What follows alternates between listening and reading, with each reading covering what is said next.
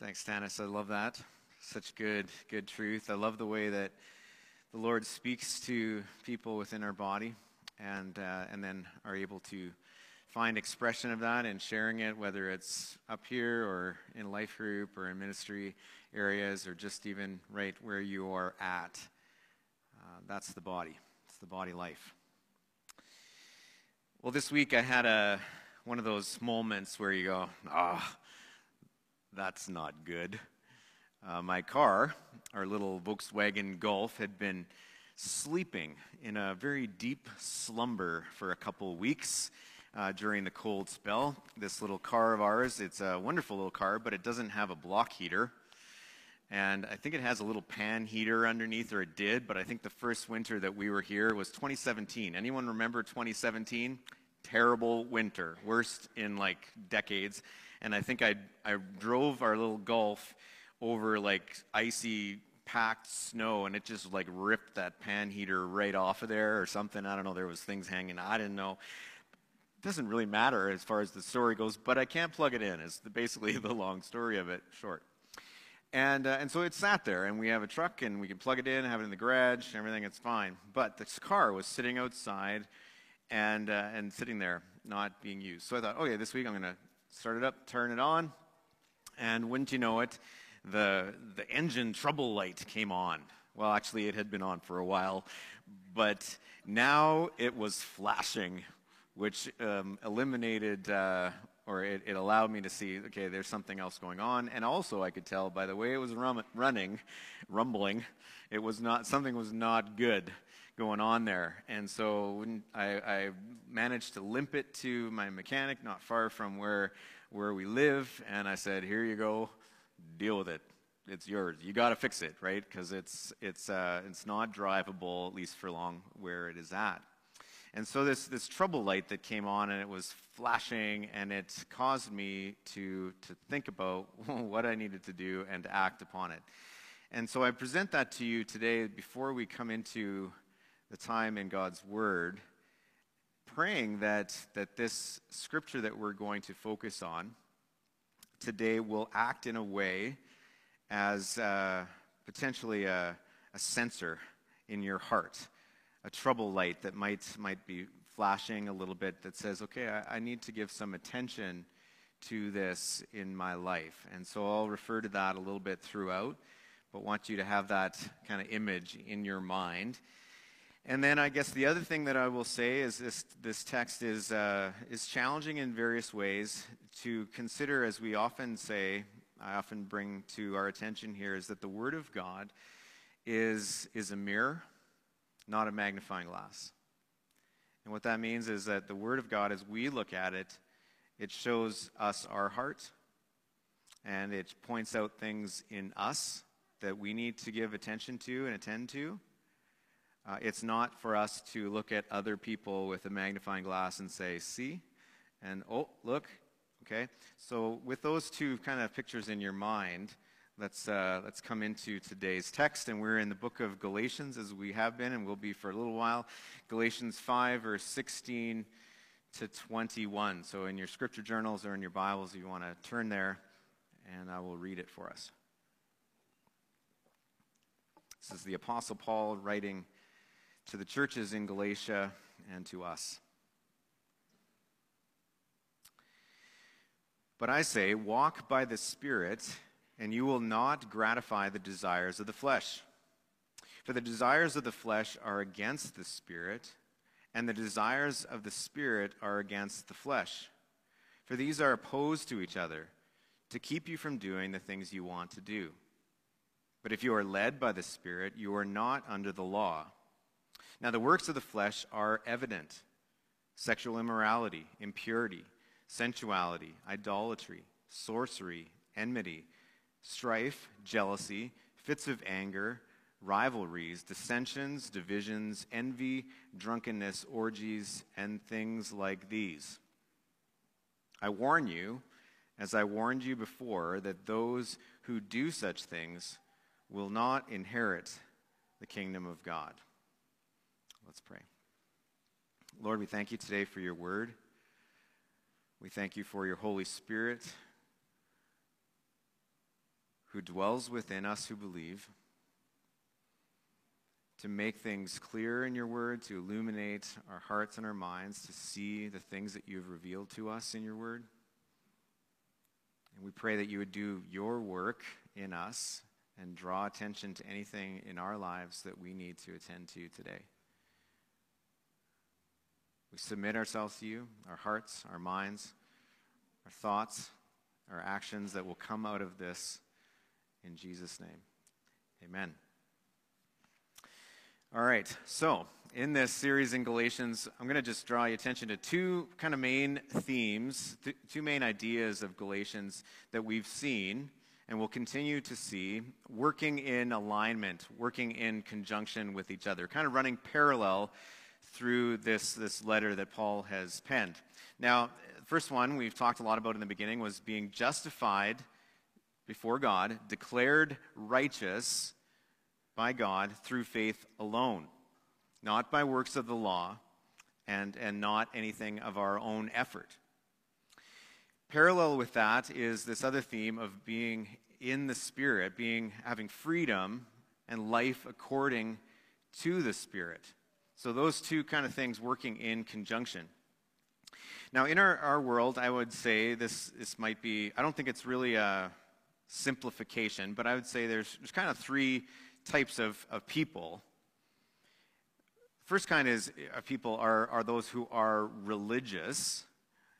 And in, when they use that term religious, I know it has lots of different nuances or connotations, but in terms of being religious, being something that you do as an act of your religion, something that you do externally to try to, to please God or please others or whatever that, that you are, are doing on your own, to seek justification on, on your own, maybe rule keeping or anything like that. There's, there's kind of those religious type of people. Another type of people are those who are simply worldly, those who are enslaved by desires of the flesh. We're going to talk about that a lot. Uh, those who, you know, we all have a sin nature from birth, and then there's this, this natural bent in, in the worldliness uh, of these people is, is just to satisfy their own selfish desires. Now, that doesn't mean that everyone that isn't a, a, Christian or whatever doesn't have some good in them or some humanitarian purposes, or they're not just only looking for themselves. But that is, that is kind of the way they are in, in your natural self, apart from God. That their desires are to, to are self-motivating, motivated. Then there's those who we would, we would say, as part of uh, the family of faith, family of God, are born again. They've experienced new birth, new life in Christ. They've received internal renewal, a new nature. As Paul has said, they are free from, from being under the law. And this relationship, as far as being relating to God, not through the law, but through grace and given to us and empowered to us through the Holy Spirit. So those are kind of the three types of people. Now, when we talk about this third group of this born again or those who are converted. Now, the word converted has maybe not got a great track record or, you know, in, in maybe evangelicalism or it says like, you know, con- converted. If you, you know, we hear someone where we talk to them about our faith or God and they're like, are you trying to convert me? And it's, it's a negative kind of context. You're trying to, to change me or change my thinking. When true conversion is something that the Holy Spirit does, illuminates our, our life, and, and God draws us to himself. And as John 3, uh, Jesus talks about this, this new birth uh, that happens uh, through faith. Now, if you, think, okay, am I, have I been converted? There's sometimes we think about this moment in our life where the lights just came on and we realized this is what Jesus has done for us and that we need to respond in faith to that. And there is a clear, defined moment. And now, if you, if you heard last week in our baptism tank the testimonies, you may have heard that, you know, sometimes it's not that way. Sometimes there's, a, there's this journey. It's not like the Apostle Paul who, you know, rode to Damascus, like, boom, bright light, you know, Saul, Saul, why are you persecuting me? Who are you, Lord? Boom, down on your knees, blind. Like there's just like a complete change right happened right there. That might have been, that might be your story. And that's, that's a great story to tell as far as you came to the end of yourself and you just humbled yourself before God and you cried out to Him and said, I need you now, and I submit my life to you in this moment. And, and that's, that's the work of God. For others of us, it's, it's like I've mentioned maybe other times, it's like the, the, uh, the morning sun rising. All right, it's just like the light has, has come on. And, uh, you know, we heard a testimony this week at, at men's prayer of, of uh, Felix, who it was just, uh, you know, it had to make sense. There had to be some things about faith and the Bible that he could explain and make logical sense. And, and some of us are like that. We need to, we need to not just, okay, yeah, whatever, I believe it. I want to do some, some research and discovery. I want to see how this actually works. And it's a journey, a progression. C.S. Lewis writes this. He, he says it's like this It's a bit like if you're on a train from Paris to Berlin. Some people will be awake at the moment the train crosses the border, and they'll know the exact moment it happened. Other people won't. It doesn't matter. What matters is that you know that you're in Berlin now, and what matters is that you know that you're a Christian now, and you can know that. And so for us today, when we look at uh, sort of where we are at, where we fit in terms of maybe those three types of people, if you, if you can say, yeah, definitely, I know I am, I am born again, I have, I have received new life in Christ. If you are in a position where you, you say, well, I don't really know, I, I kind of have my one foot here and uh, my one foot there, and I'm, I'm sort of, I'm not really sure, uh, God is gracious and He will draw you to Himself. But there comes a point where you have to say, Where are you? Are you in Paris? Are you at the border? Or are you in Berlin? right? If you understand the illustration. It's like if you were baptized, being baptized, and you're standing there in the tank, and you, you're, you're told this is what baptism is about. You're declaring that you are identifying with Christ, with his death, his burial, his resurrection. And you say, Well, I only kind of want to be half baptized just kind of get, you know, get my bottom half wet. It doesn't work, right? Baptism is the full plunge. It's all in. And so I would say this, put this to you in terms of your, your life as far as being converted, being born again. If you say, Yes, I know, God has made it clear to me, I believe this is, this is what is true, this is what Jesus has done for me, I've received that, and I've been forgiven, and you haven't been baptized, then I'd say, do it. This is, this is, this is how you actually would stand and be, say, I am aligned and in allegiance with Jesus Christ. There's no doubt.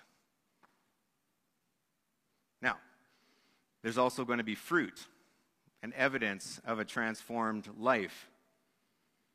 Famous preacher Charles, um, Spurgeon, yeah, uh, he said this He said, The grace that does not change me will not save me. The grace that, will, that does not change me will not save me. The transforming power of the gospel, it changes our life. And there's fruit of that. And this is where we're going to be in the next little while as we talk about today. We're going to talk about the, the works of the flesh, spending just time today on that. And then the next uh, seven or so weeks, we're going to talk about the, the evidences, the fruit, the manifestations of the Spirit in our converted life. All right. I'm going to probably just jump over the next part there, but I just was going to refer to, you know, if you want to look back on our, our series in First John, uh, we talked about this in terms of am I in the light? And, and, and giving this some understanding as far as what are the tests? And so in there, John talks about the truth test, the moral test, and the love test. I'll skip over that, but you can go there and say, Am I, am I a follower of Jesus? Am I saved? Am I in the light? And there is, these are the, these are the tests of that. Okay, but for time, I'll, I'll skip over that. So, in simplicity, here's the, the trajectory that we are walking in in Galatians. So, we receive Jesus by faith. We receive new life in Christ by faith. In that we receive the Spirit dwelling within us, sealing us. The power of Jesus dwelling within us. And out of that, we walk in freedom. And out of that freedom, there is fruit, and the fruit of that is righteousness and love. This is what Paul said last week. He says the only thing that counts is faith expressing itself in love. Now, here we go. This, this is, uh, so that's kind of the, the pathway as we see. The, the, in the, the converted life, the born again life is, is that, uh, that path. So we're going to look at three things that Paul says in this text. Here we go.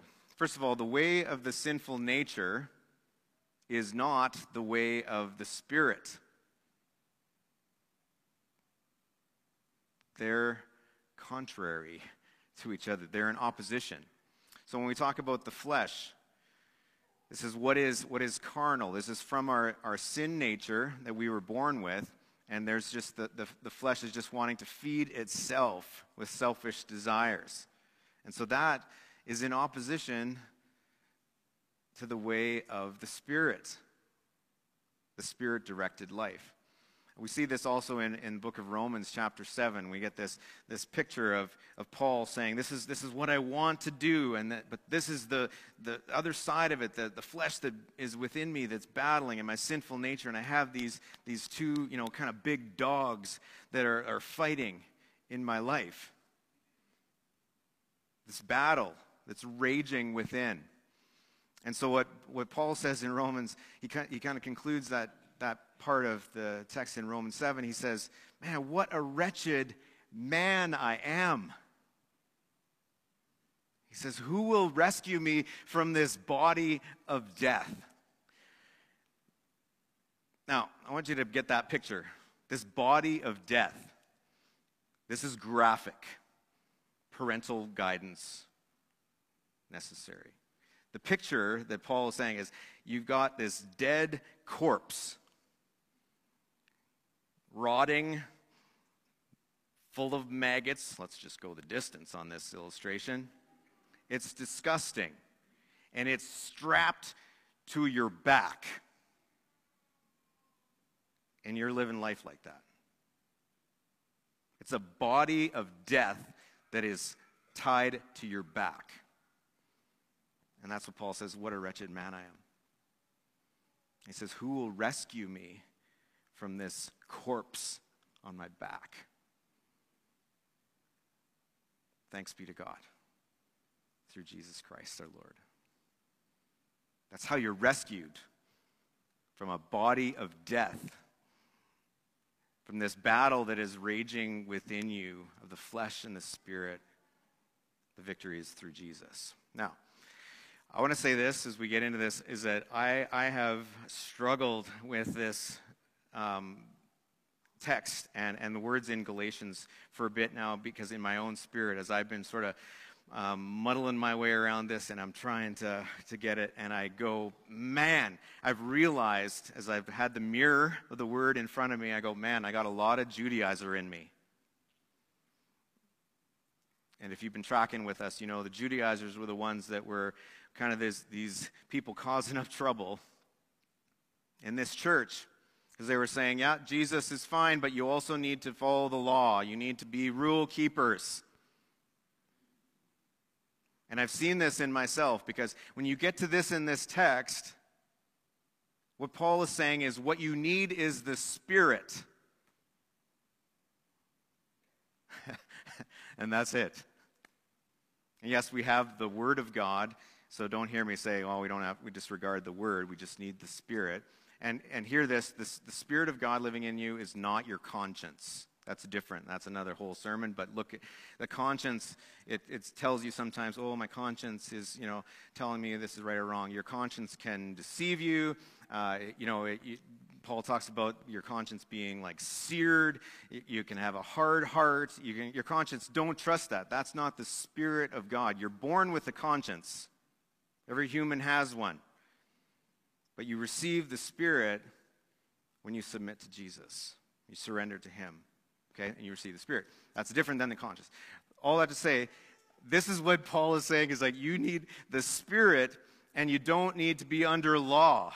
And I realized in myself, man, I'm, I'm that guy that I talked about a, a few weeks ago saying, why does someone want to be under law? What are the advantages? It doesn't sound so good, but all those things, right? I want to I want to have a checklist so I know how am I doing? Am I am I a good Christian? Am I good you know, husband? Am I good pastor? Am I good whatever? Am I doing all the right things? Give me a checklist. And it also helps me, oh, I can know I'm better than you. Weighs it out. And all these things, this is at work in me. And Paul is saying, you just you need the spirit, not the law. And I'm wrestling with this. And then something struck in my heart. And I don't know why. It's been like not there before, but I realized that I don't have faith in the Spirit. Like, where's my confidence? Because if it's in a bunch of rules that I can't keep, I'm going to fail. But if I have the Spirit of God, that's the, the power of God dwelling in me, do I not trust that the Spirit would actually lead me to righteousness? That He would lead me to loving you?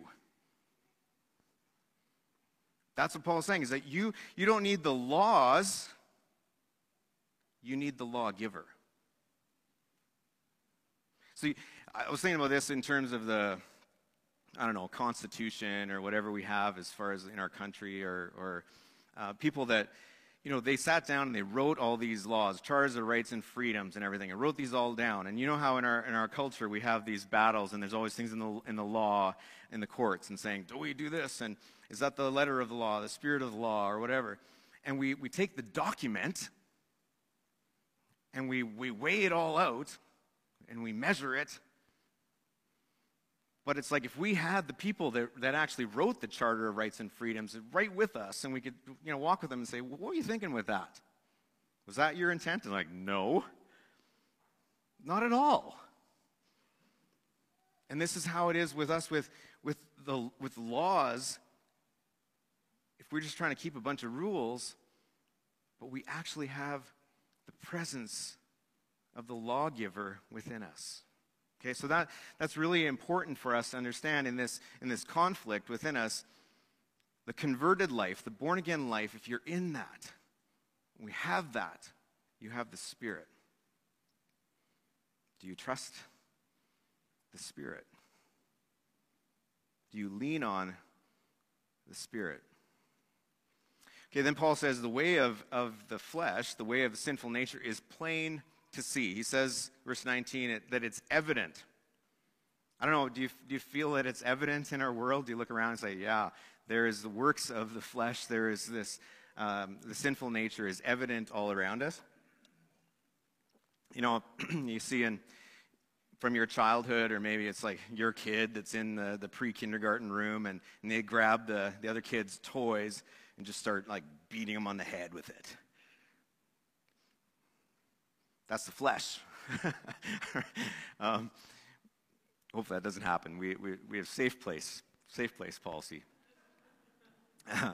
Intervene.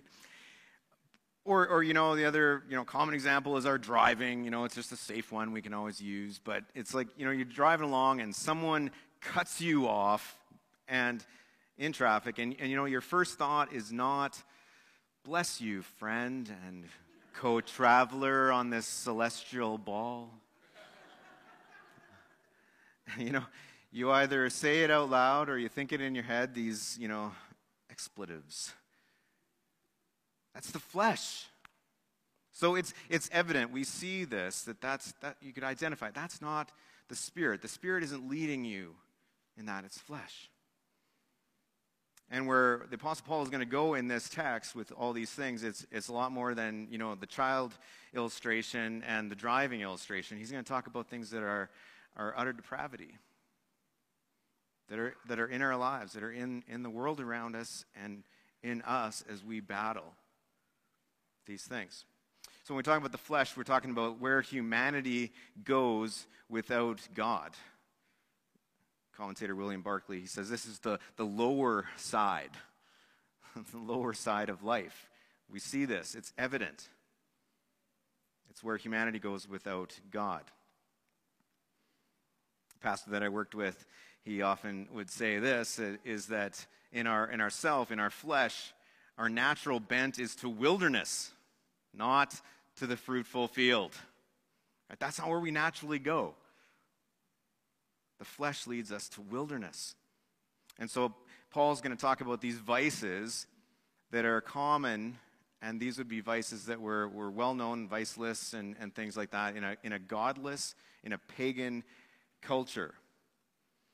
So, noting that that is what a lot of these people came out of in Galatia, rather than those that would come out of the Jewish kind of establishment, which would be, um, you know, some of the, these things wouldn't have been as present in their, in their culture. Theirs would be more sins of pride or self righteousness, gossip, judging, those kind of things.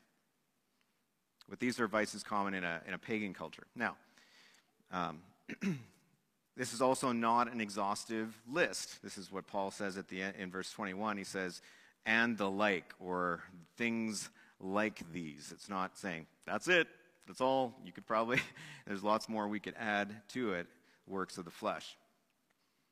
Also, notice that this is not a new teaching or moral instruction from Paul. Verse 21 talks about this. He says, I, I warn you, as I did before. There's been recurrent moral instruction from Paul. Now, this was something that these Judaizers that came from Jerusalem, they, would, they were attacking Paul on this. They were saying, You're preaching this, this watered down gospel. Right? You're just saying that it's, you know, it's just Jesus and you get freedom and it's wonderful. But how are you addressing this pagan culture and, and all the moral filth that's evident in this world? And so Paul is saying, this reminds us, like, like this has been part of his teaching all along. This is how followers of Jesus need to live or not live. Now, when we go through this list, I'm not going to go through every, every one in, in great detail because I think that we can, by doing that, we can miss the point and we start to weigh what is here and which words. And some of you use different translations than what we're using in this series in the ESV, but uh, so they'll have a little bit different nuances, and, and so then we can get really caught up in that, and that's not really the point the idea, you know, we can say, well, that's, that's the word and that means this and, and not that, and where do I stand in that? And that's, that's not the point. The point is, is, as he says, these are evident. They're plain to see in, in our world. And so what comes from the, the works of flesh is evident. So, so pay attention to the trouble code that's flashing in our lives, right? Am I walking according to the flesh or the Spirit. So we're going to just do kind of a very surface level look at, at these. And uh, yeah, we can go to the next slide there. Yeah, so we're calling this the, the evil things. And uh, then the next seven, eight weeks, we're going to talk about the lovely things, the, the fruits of the Spirit. All right, so the first, we're going to group these. These are commonly grouped like this. As you notice, the last three start with R. I tried really hard. I couldn't think of something with, for the first one with an R, but maybe you come up with it. It doesn't matter. But the first, first few, first three, you might have four in yours, uh, words that have to do uh, with sexual sin, works of the flesh that happen throughout in our sexuality. And so he uses the term sexual immorality.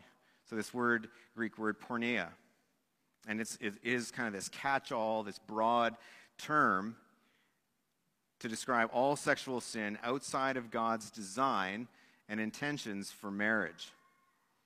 And let me tell you, like his, his gift, the gift of sex is delightful as it's intended by God, but it's distorted when the flesh is at work, when it's in control.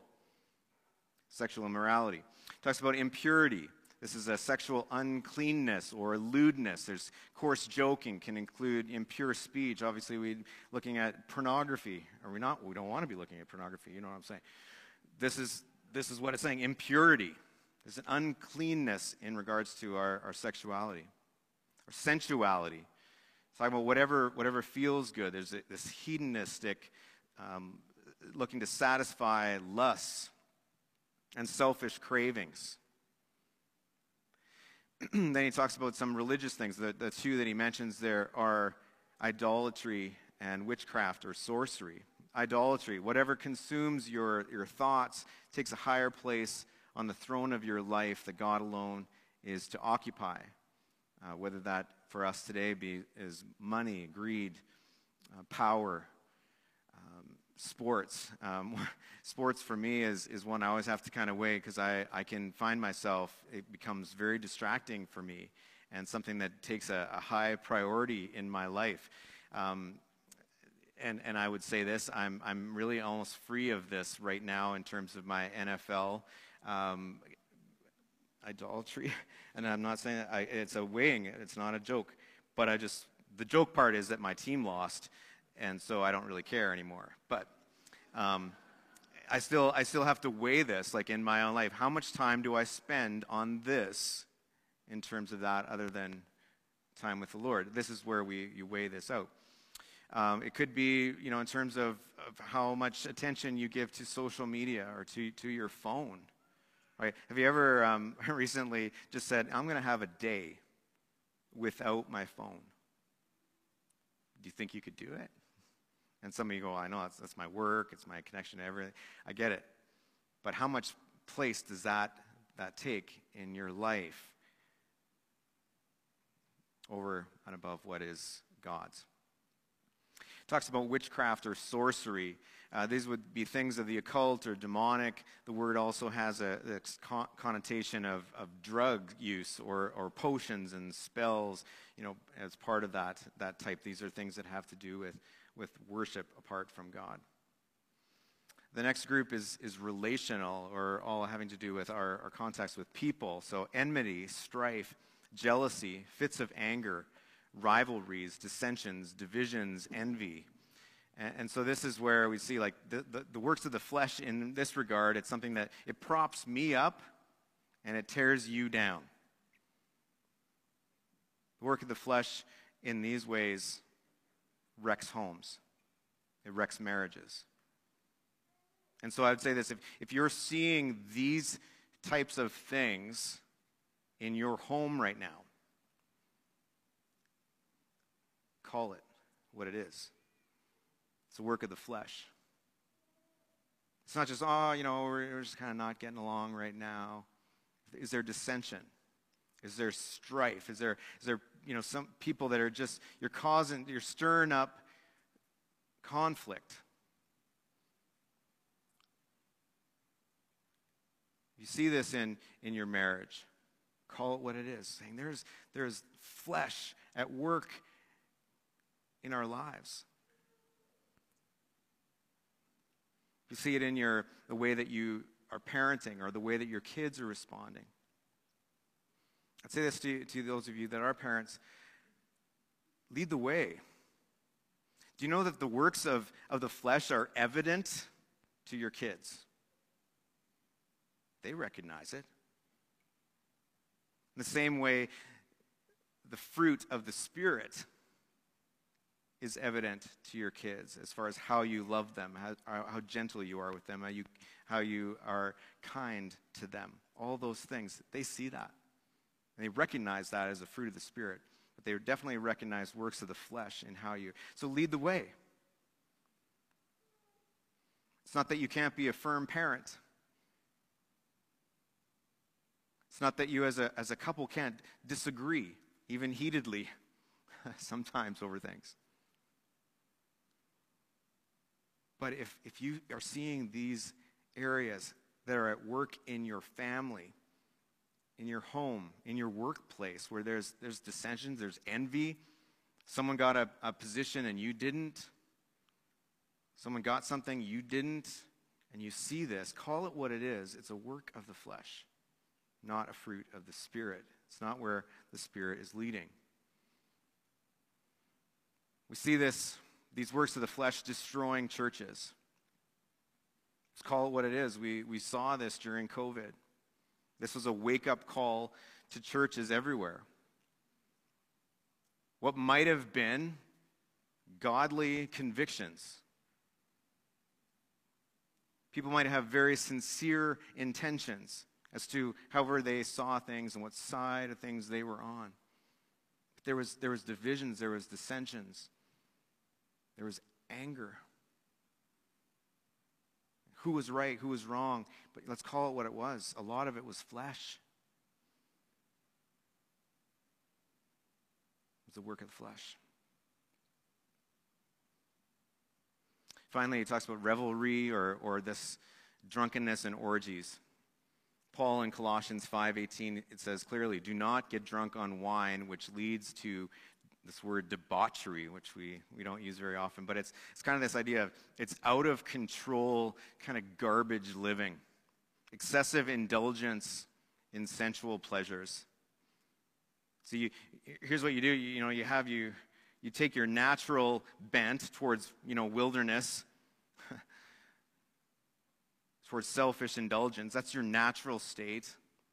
And then you add alcohol to the point where you're not at all in control. So there's an elimination of, of decision making, of wisdom, leads to self destructive behaviors, and also, also deep risk to other people in your life and in your presence. And orgies, as far as wild parties, again, just like self indulgent. All right. So when we think of these things, the question is these works of the flesh, does the Spirit lead you into this? Does the Spirit lead you into these things? And we'd say, no. Paul says, no.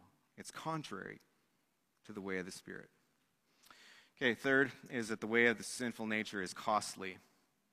Verse 21, this is the, the big, um, you know, light, trouble light coming on here. Those who do such things will not inherit the kingdom of God. Those who do such things.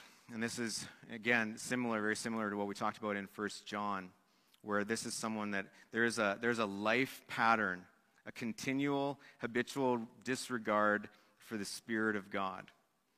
And so these are, these are people that the thing that they do, that this describes their life, they're without the transforming gift of faith and the resulting Spirit that leads them to fruits of righteousness and love. Paul also says this in 1 Corinthians 6 9 to 11. Or do you not know that the unrighteous will not inherit the kingdom of God? Do not be deceived, neither the sexually immoral, nor idolaters, nor adulterers, nor men who practice homosexuality, nor thieves, nor the greedy, nor drunkards, nor revilers, nor swindlers will inherit the kingdom of God. But then he says this, verse 11 and such were some of you. But you were washed, you were sanctified, you were justified in the name of the Lord Jesus Christ and by the Spirit of our God. And this is what Paul has been saying in this book of Galatians. He said, There's a former life. That's who you were. But now this is who you are in Christ and empowered by the Spirit. And so, for us, as, as those who would say, we are converted, we are born again, the Spirit dwells within us, are we going to sin? Yes. Are we going to stumble? Are we going to fall into some of these areas? Are we going to yield sometimes to, to our sinful nature? Yes. But a Christian will stumble, you'll be tempted and sin through weakness. But to live continually, habitually in a pattern of sinful rebellion and selfish indulgence shows yourself to be a slave to sin. And that is one who is excluded from the inheritance of the Father. And so take heed. That, that is strong words.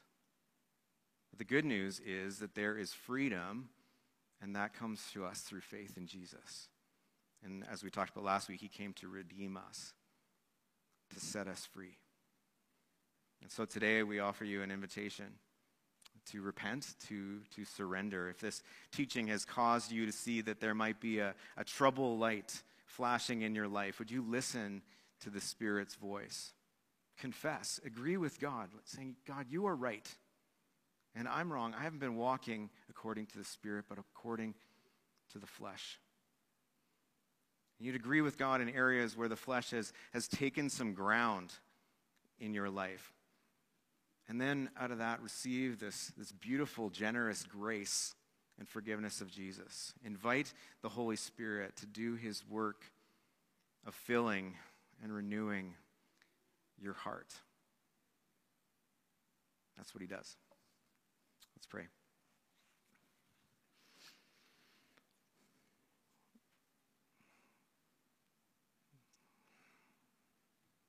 Holy Spirit, as you are present here with us in this gathering and particularly in our hearts. We say we surrender uh, to you. We acknowledge areas where, where we have stumbled, where we have yielded to the flesh instead of to you. Thank you for your word that reminds us and invites us always to come back to you. Uh, Lord, thank you that we can live without fear. We can hold firmly to your promise of freedom and the inheritance that we have as children of God. Lord, we look around in our world and we see that there is there's much work of flesh and depravity, and you've called us to be children of light. And so may we, we bring that into our world. And we pray this in your name. Amen.